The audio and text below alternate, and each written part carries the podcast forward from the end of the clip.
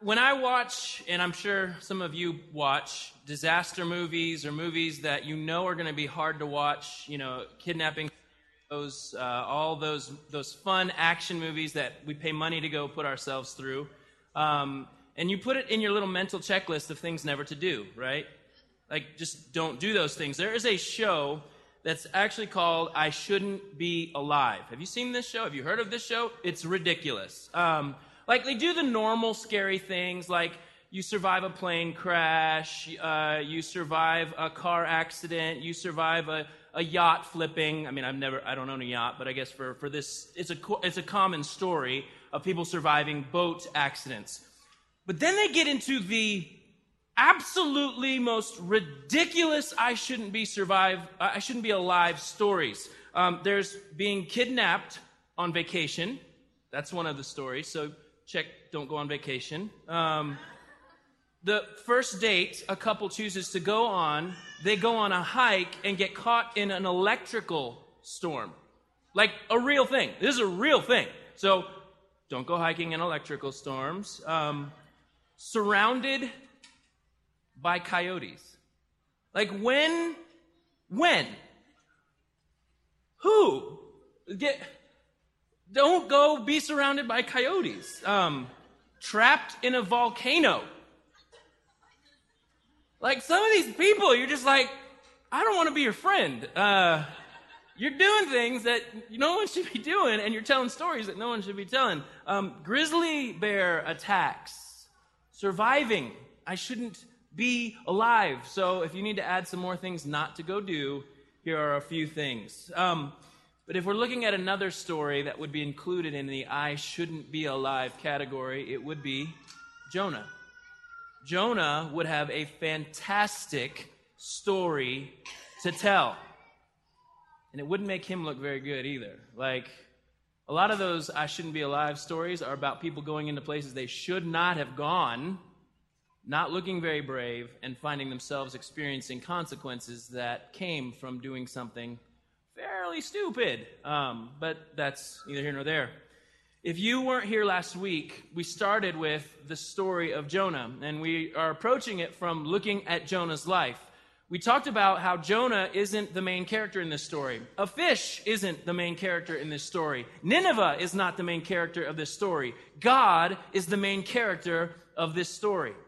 And Jonah is the prophet of the Lord living in Israel at the time. And the Lord says to Jonah, I want you to go and I want you to tell the Ninevites that I've seen their wickedness, it's reached me, and my judgment is coming.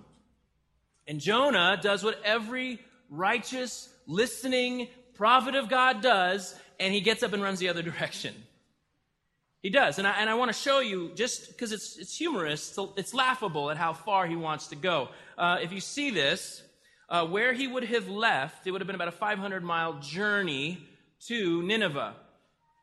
Jonah actually goes down to Joppa, buys a boat ticket, like, thinks about it, spends the money, gets on a boat to head 2,500 miles away from where the Lord asked him to go. Now we know because of the details that are recorded that Jonah wasn't trying to get away from Nineveh.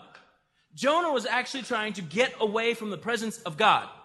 Like he believed, okay, so God lives in a box near our people, so he's got to have some range where his, his Wi-Fi does not reach me, his signal cannot get to me. So if I go 2,500 miles away, basically to the other side of the world, he can't talk to me. I won't hear him. I won't feel guilty for running. I won't have to do what he says. And I can just live my life and not have to go to Nineveh. And we know that in God's plan and design, he halts Jonah.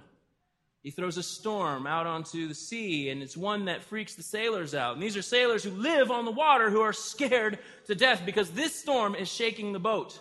It's shaking it to pieces. And, and we know that Jonah, in his great, awesome service heart, is sleeping in the basement of this boat, in the bottom of this boat, during this moment of freaking out by the sailors. And the sailors find him and actually, like, dude, what you, why don't you get up? We're about to die. So cry out to your God and, and all of these things, and maybe he'll save us and save you.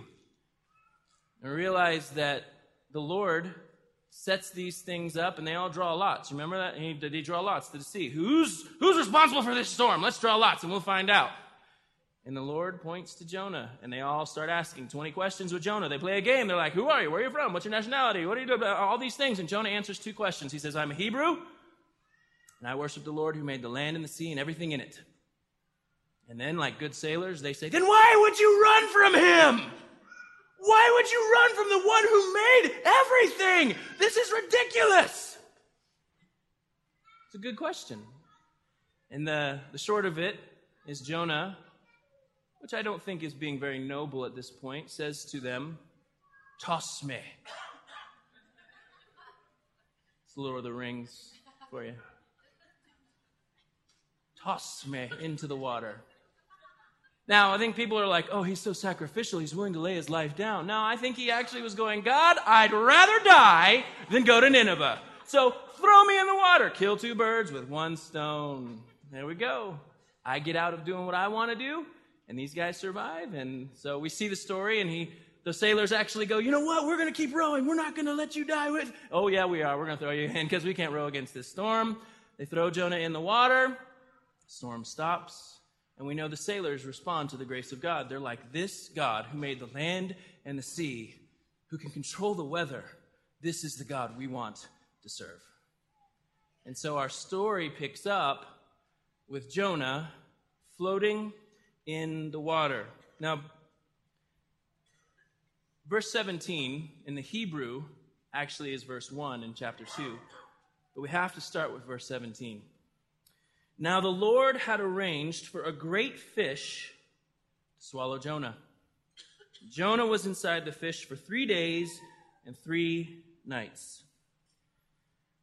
I want you to know that these words are some of the most hope filled, foundational scriptures that a Christ follower can hear. God arranges rescue. God arranges salvation. He arranges moments in which his rescue shines brighter than the darkness of sinking in the sea. The fish was not punishment. Fish wasn't punishment. Fish was uncomfortable, yes. Fish was awkward, yes. punishment? No. The Lord arranges and provides what is needed to rescue. As Joel was mentioning, this is not just a New Testament concept. In the Old Testament, we see it very clearly. God arranged rescue for Noah and his family. God said, here's how it's going to go down, and here's how it's going to happen, and here's how you are going to be saved. You can choose to do it or you can choose to not, but here's the rescue I'm providing you. He does it again with Abraham and Isaac. Do you remember the story? Abraham and his wife can't have children. They finally do have Isaac, and then the Lord says, I want Isaac. I want you to sacrifice him to me.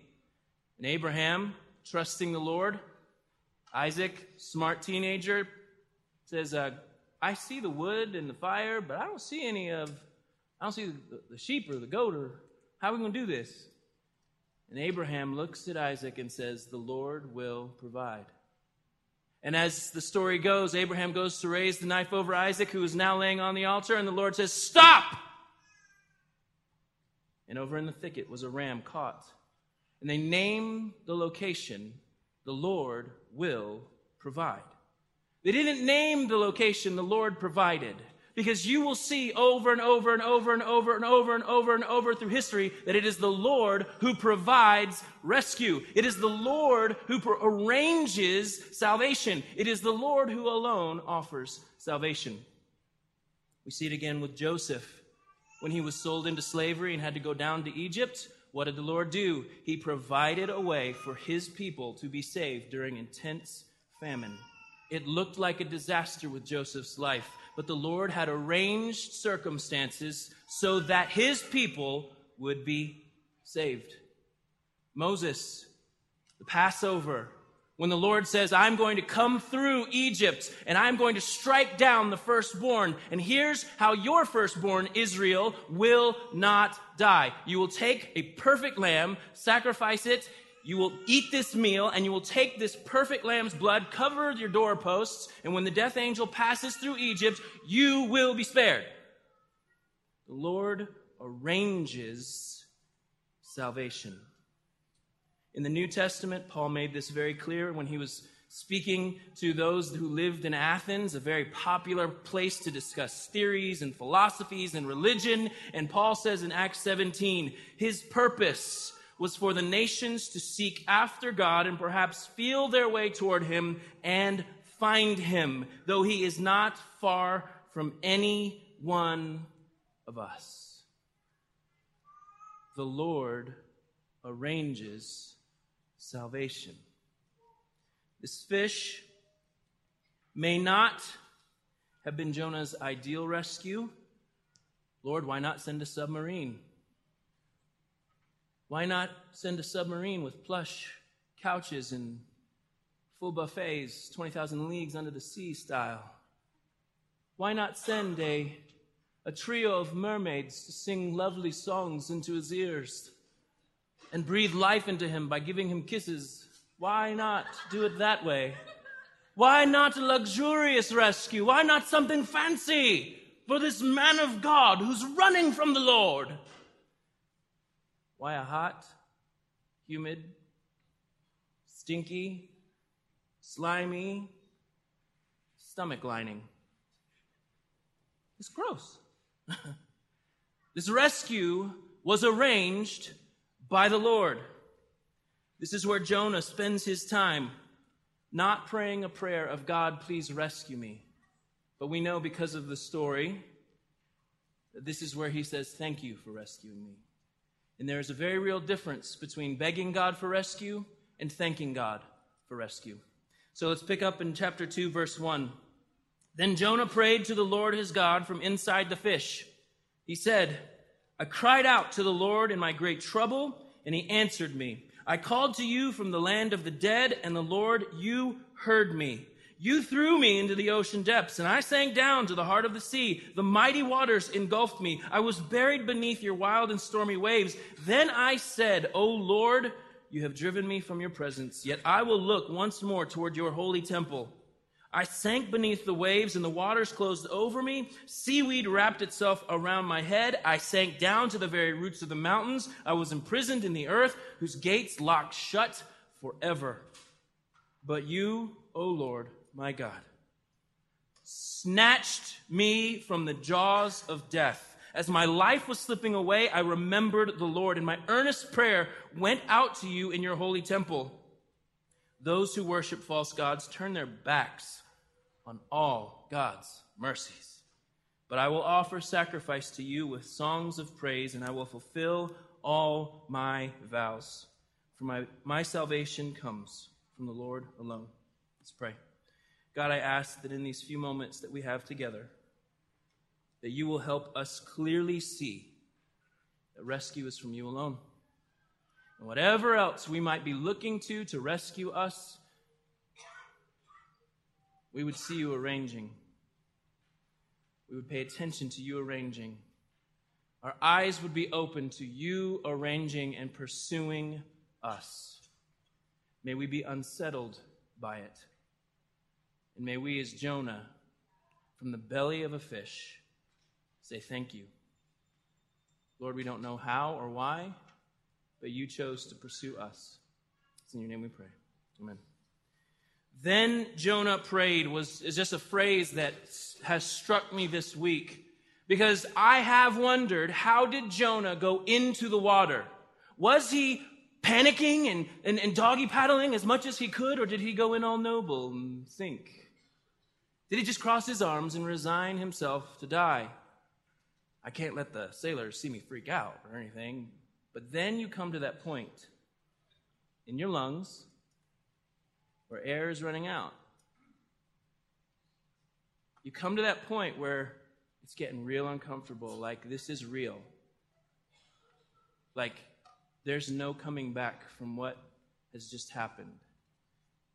chest begins to hurt. And like for those of you that have done that swim across the pool thing where you're like, I'm gonna hold my breath and I'm gonna go three or four times, and then like you almost die, even though you could stand up, because you have got to get across that pool to prove that you are, are Navy SEAL worthy. Uh, you've got to be the one who makes it across. That feeling where it starts to burn, where you're almost dead. And then you see something in the water. Like, I don't like to be in murky water. Because my brain plays tricks on me, like something's trying to kill me, or eat me, or swallow me whole. I don't know. But I don't know when Jonah, in his last breath, recognized what was about to happen to him. I don't even know if he did. But at a, not a moment too soon or a moment too late, he is snatched out of the water. Now, if you have time, I want you to go home and YouTube um, world's worst pike attacks. You ever seen a pike, a fish? Like, those things are violent when they pull things out of the water. Like, just watching footage of fish go after things. It's not pretty. It's a snatch. Like, there is a, whoa, it's really fast and it's chaotic. And my guess is, if it was a fish, maybe that's what it was like when Jonah was snatched from the jaws of death. And maybe that's why he said it that way. If you, if you like, if you come from the whale camp, if a whale comes up, it's tornado. Like, it's crazy. It's like there's this chaotic moment of rescue. And guys, I'm telling you, rescue is not comfy. It's not pretty. It's dangerous. It's shaking. It's chaotic. It's a swirl. It's a storm. It's all of these things. I, I, I think we've forgotten that rescue is not easy. Rescue actions and rescue plans are strategic and they are, they are intense and they are, in the moment when somebody is being rescued, there's often confusion going on. There's pulling and there's running and there's follow me if you want to live kind of things that you just do. All of these things in the midst of it. And it's not this, oh, oh, I'm rescued. I think we've forgotten. And so we see the Lord arrange this. Jonah uses phrases in his prayer the depths, the heart of the sea, waves closed over me. I sank down. I was imprisoned, engulfed, buried. All of these signifying the level at which sin can crush and destroy as we run from God. They say that you can only tell how bright the stars are up against the black backdrop of night. It is the same with the gospel. It is the same with the work of Christ on the cross.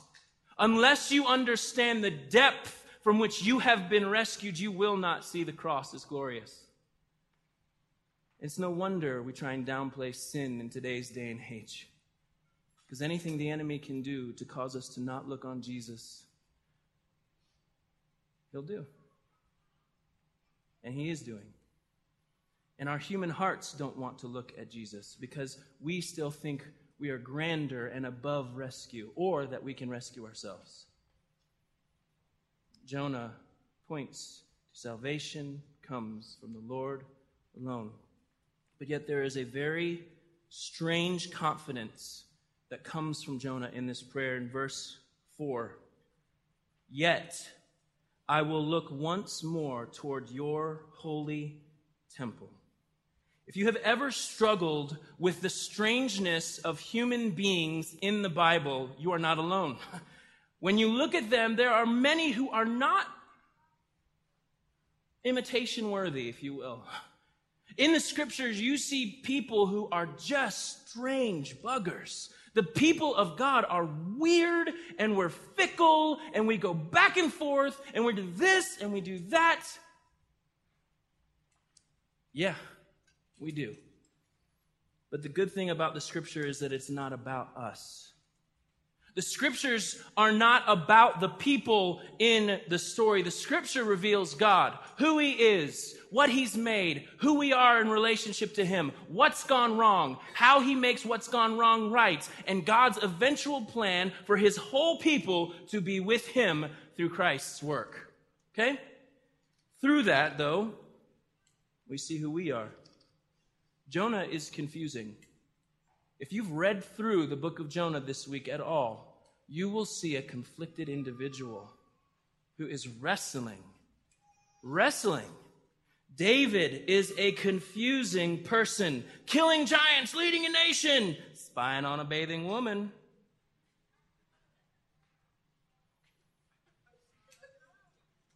Y'all like, then he takes this woman that he spies on, has an affair with her. It's not an affair. Why do we use the word affair? It's adultery, okay? Affairs are parties.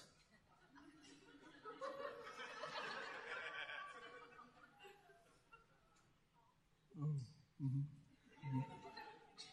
He's right. Then he has her husband killed. David is a conflicted individual. And it's you can hear about the war that's going on in him. Psalm 73 is such a fascinating prayer. I was so foolish and ignorant, I must have seemed like a senseless animal to you. Yet I still belong to you. You hold me by your right hand. Big difference between David holding on to God with his right hand and the Lord holding on to him with his right hand. Big difference. Paul expressed the same confusion over his own life, wanting to do right, but always choosing wrong. So in Romans chapter 7, as he's writing to the Roman Christians, oh, what a miserable person I am. This is Paul. You know, the Paul, not from the Beatles, but Paul, the apostle. What a miserable person I am. Who will free me from this life that, that is dominated by sin and death? Thank God the answer is in Christ Jesus our Lord. He did not say, Thank God that I've got the strength to do this. Thank God that I've set myself apart on my own skills and my own abilities and what I know and what I can do and all the head knowledge that I've got. Thank no, it was I am a miserable wreck. And so, God, with what I can say, thank you for Jesus. Thank you for Jesus. In Jonah, this confusing individual makes a very interesting declaration in verse 8 because it's kind of a confession and a statement. Those who worship false gods turn their backs on all God's mercies. David and Paul and Jonah all express that in our sin, we actually run from mercy. See, here's what we do in the world. We actually think, okay, if I'm going to run from God and run to my sin, I'm going to find mercy from people who can relate to me. I'm going to find mercy from people who will just tell me what I want to hear. So if I'm running from God, I'm running to people and go, you know what? I really feel like I should do this.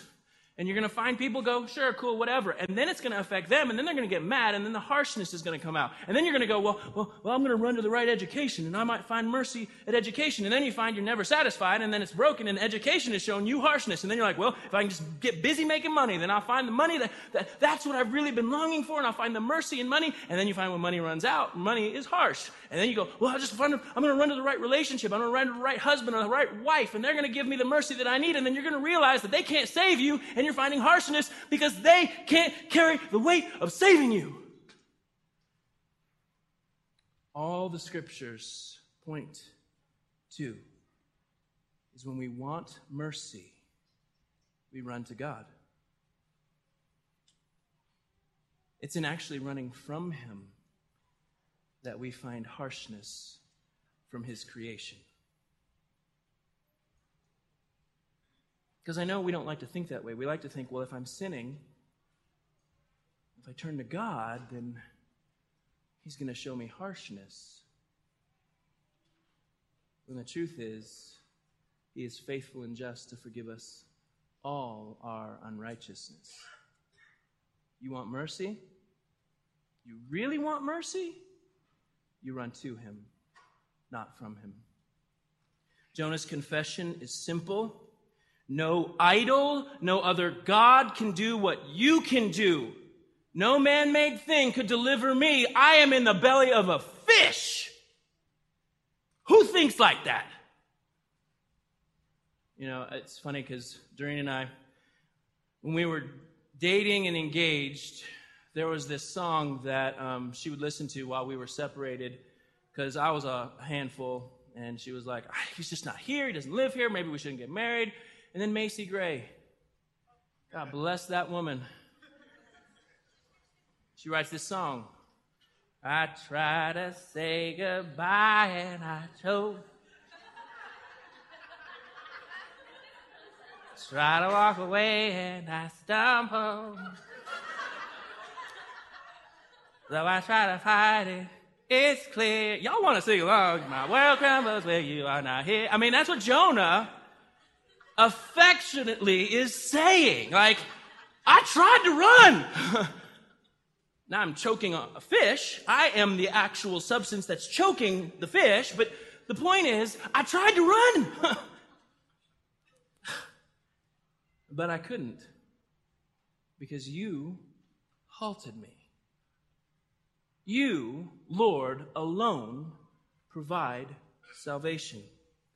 And it's because of his rescue, because that Jonah had said, I have made my bed and I'm going to sleep in it. And the Lord's like, No, I have other plans. You think you made your bed and you're going to sleep in it? Couldn't be more wrong, Jonah. You did make your bed but the power and the beauty of the mercy and grace of God is that we make our bed and we don't have to sleep in it. Doesn't mean the consequences from our sin will not follow us in this life, but the guilt and the penalty of sin. We step out from underneath and we say, God, thank you for your rescue. In verse 9 is this confession. For my salvation comes from the Lord alone. And one of the greatest, one of the greatest, oh really, moments in history is verse 10. Then the Lord ordered the fish to spit Jonah out onto the beach. See, right? When we make confessions like, God, you're God alone, we think, all right, now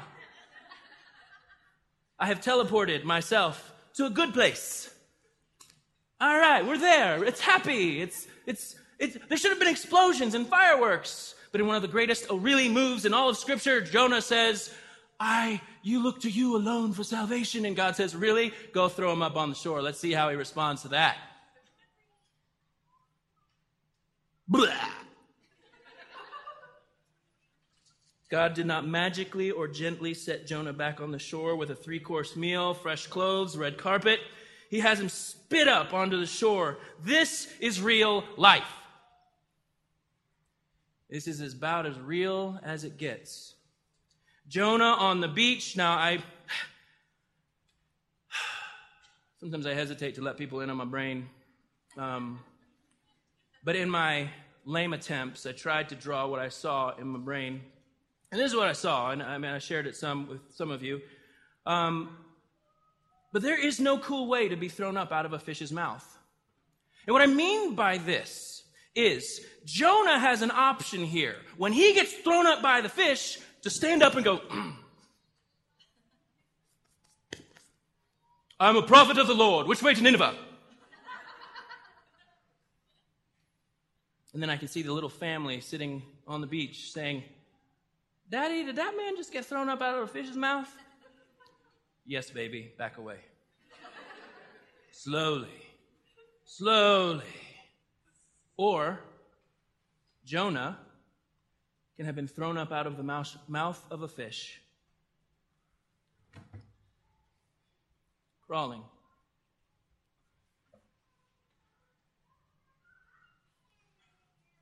Yeah. I don't know what to say either. Uh, which way to Nineveh? in his pride or in his humility, I'm not sure how much of the story Jonah would tell.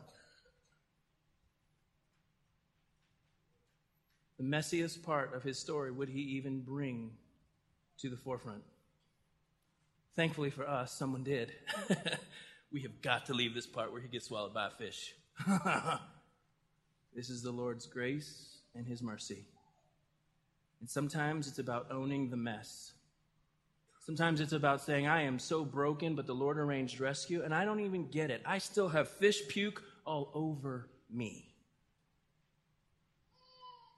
The world isn't in need of a bunch of people who can pretend to be strong. The world needs to see people who admit they are covered fish throw up because it reminds them of God's rescue.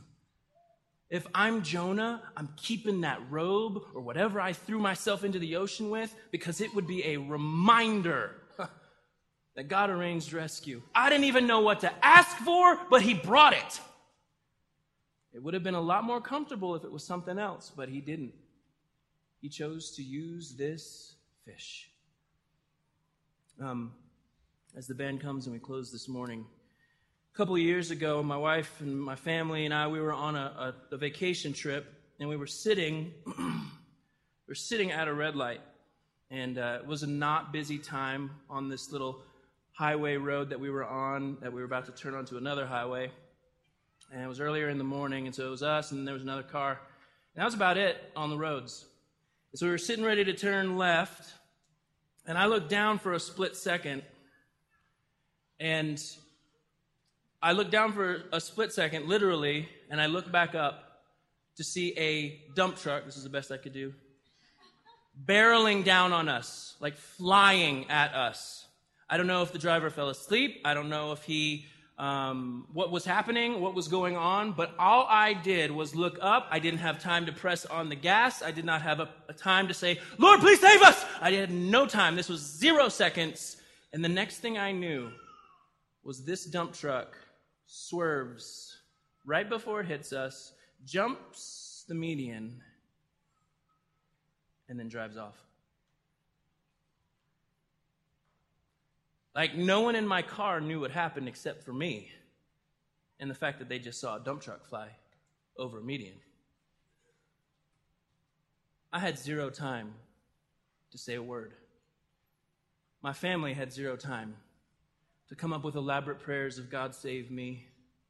We had zero reaction time. I could have done nothing in that instance. And my prayers turned to prayers of thank you, God. Thank you for saving me. Thank you for saving my family. I don't know why some get hit and some don't, but you saved me and my family. And I mean, I was shaking as I'm driving. Like my hands are shaking. My wife is, is processing because, like a good husband, you always tell your wife when your family about dies. It shook. I mean, driving. All I could say was, Thank you, God. And I'm here to tell you, as amazing as flying dump trucks are, Jesus has provided the greatest rescue. You know, when the Pharisees and the religious leaders were attacking Jesus and questioning him, they were saying, Show us a miracle, show us something so we you can prove who you are. Jesus looks back to Jonah and he says these words in Matthew chapter 12. Only an evil, adulterous generation will demand a miraculous sign, but the only sign I will give them is the sign of the prophet Jonah. For as Jonah was in the belly of the great fish for three days and three nights, so will the Son of Man be in the heart of the earth for three days and three nights. With Jesus, God will provide. He has. Jonah's story points to Jesus. Jesus' story points back to Jonah. And it is through Jesus' life, death, and resurrection that Jesus has provided rescue for people who don't know.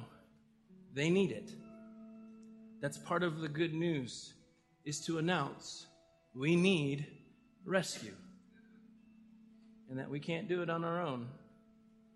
We are a people who are totally dependent on Christ.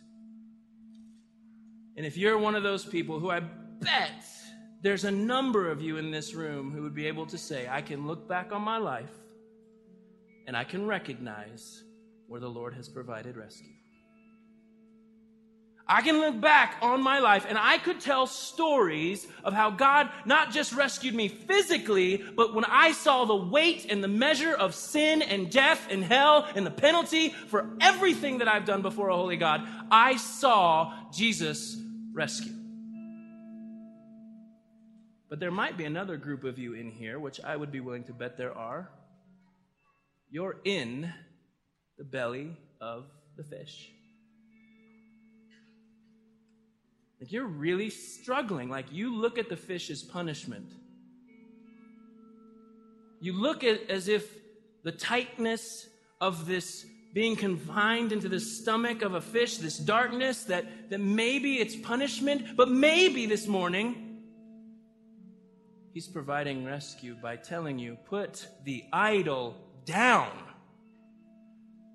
Put the self salvation plans on the ground. Maybe there's relationships that need to end because they are drawing you farther and farther from the Father's heart. Maybe there's career ambitions and pride and arrogance that needs to be set down, but you can't see that as rescue right now. All you see that as is being in the dark of the belly of the fish. Could it be God's arranged plan so that you might cry out? Salvation comes from the Lord alone. From the Lord alone. For many, you have walked that road, and it may have been a painful rescue, but Christ was present in his suffering with you. The beauty of the announcement of the gospel is that in the dark place, Christ sits with you. You are not walking with a Savior unacquainted to our sufferings and our sorrows, but one who suffered with us while we are in the darkness. And He's leading. Not so that you'll go, hey, I'm over here. Jesus, Jesus is saying, hey, look at me. I'm the light at the end of the tunnel. No, He's with us in the tunnel. And my prayer is that we will pray as Jonah prayed. Not God save me, but thank you Thank you for saving me. Very different prayers. But I will say that some may need to start with I got to put down the idols, and I need the rescue of the Lord. That's what it means to look at Jesus, to believe him, all he says he is and has done, is to say, I don't want to think about you like I think about you, Jesus. I need to think about you like you think about you. And that's why Jonah's story matters. Because you and I can absolutely relate. It's not just some old dusty book, but it speaks to our hearts. And I would ask you, just like the prophets of old and in the New Testament said, do not harden your hearts today when you hear his voice. If you're one who would need some prayer or if you would like to have more conversation about these things, there'll be some folks standing over to, to your right, my left, and I'll be standing over here as well. Do not harden your hearts today when you hear his voice. Father, we love you. And I just ask by your mercy and your grace that you'd halt us in our running. Lord, if there are those in this room that are running from you and have chosen to try and find mercy in other places, and it's coming up empty, that they would hear your voice saying, If you want mercy, turn to me, not from me. God, we love you, and I thank you that your word makes your mercy for us, those who would turn to you, very clear. It's in your name we pray.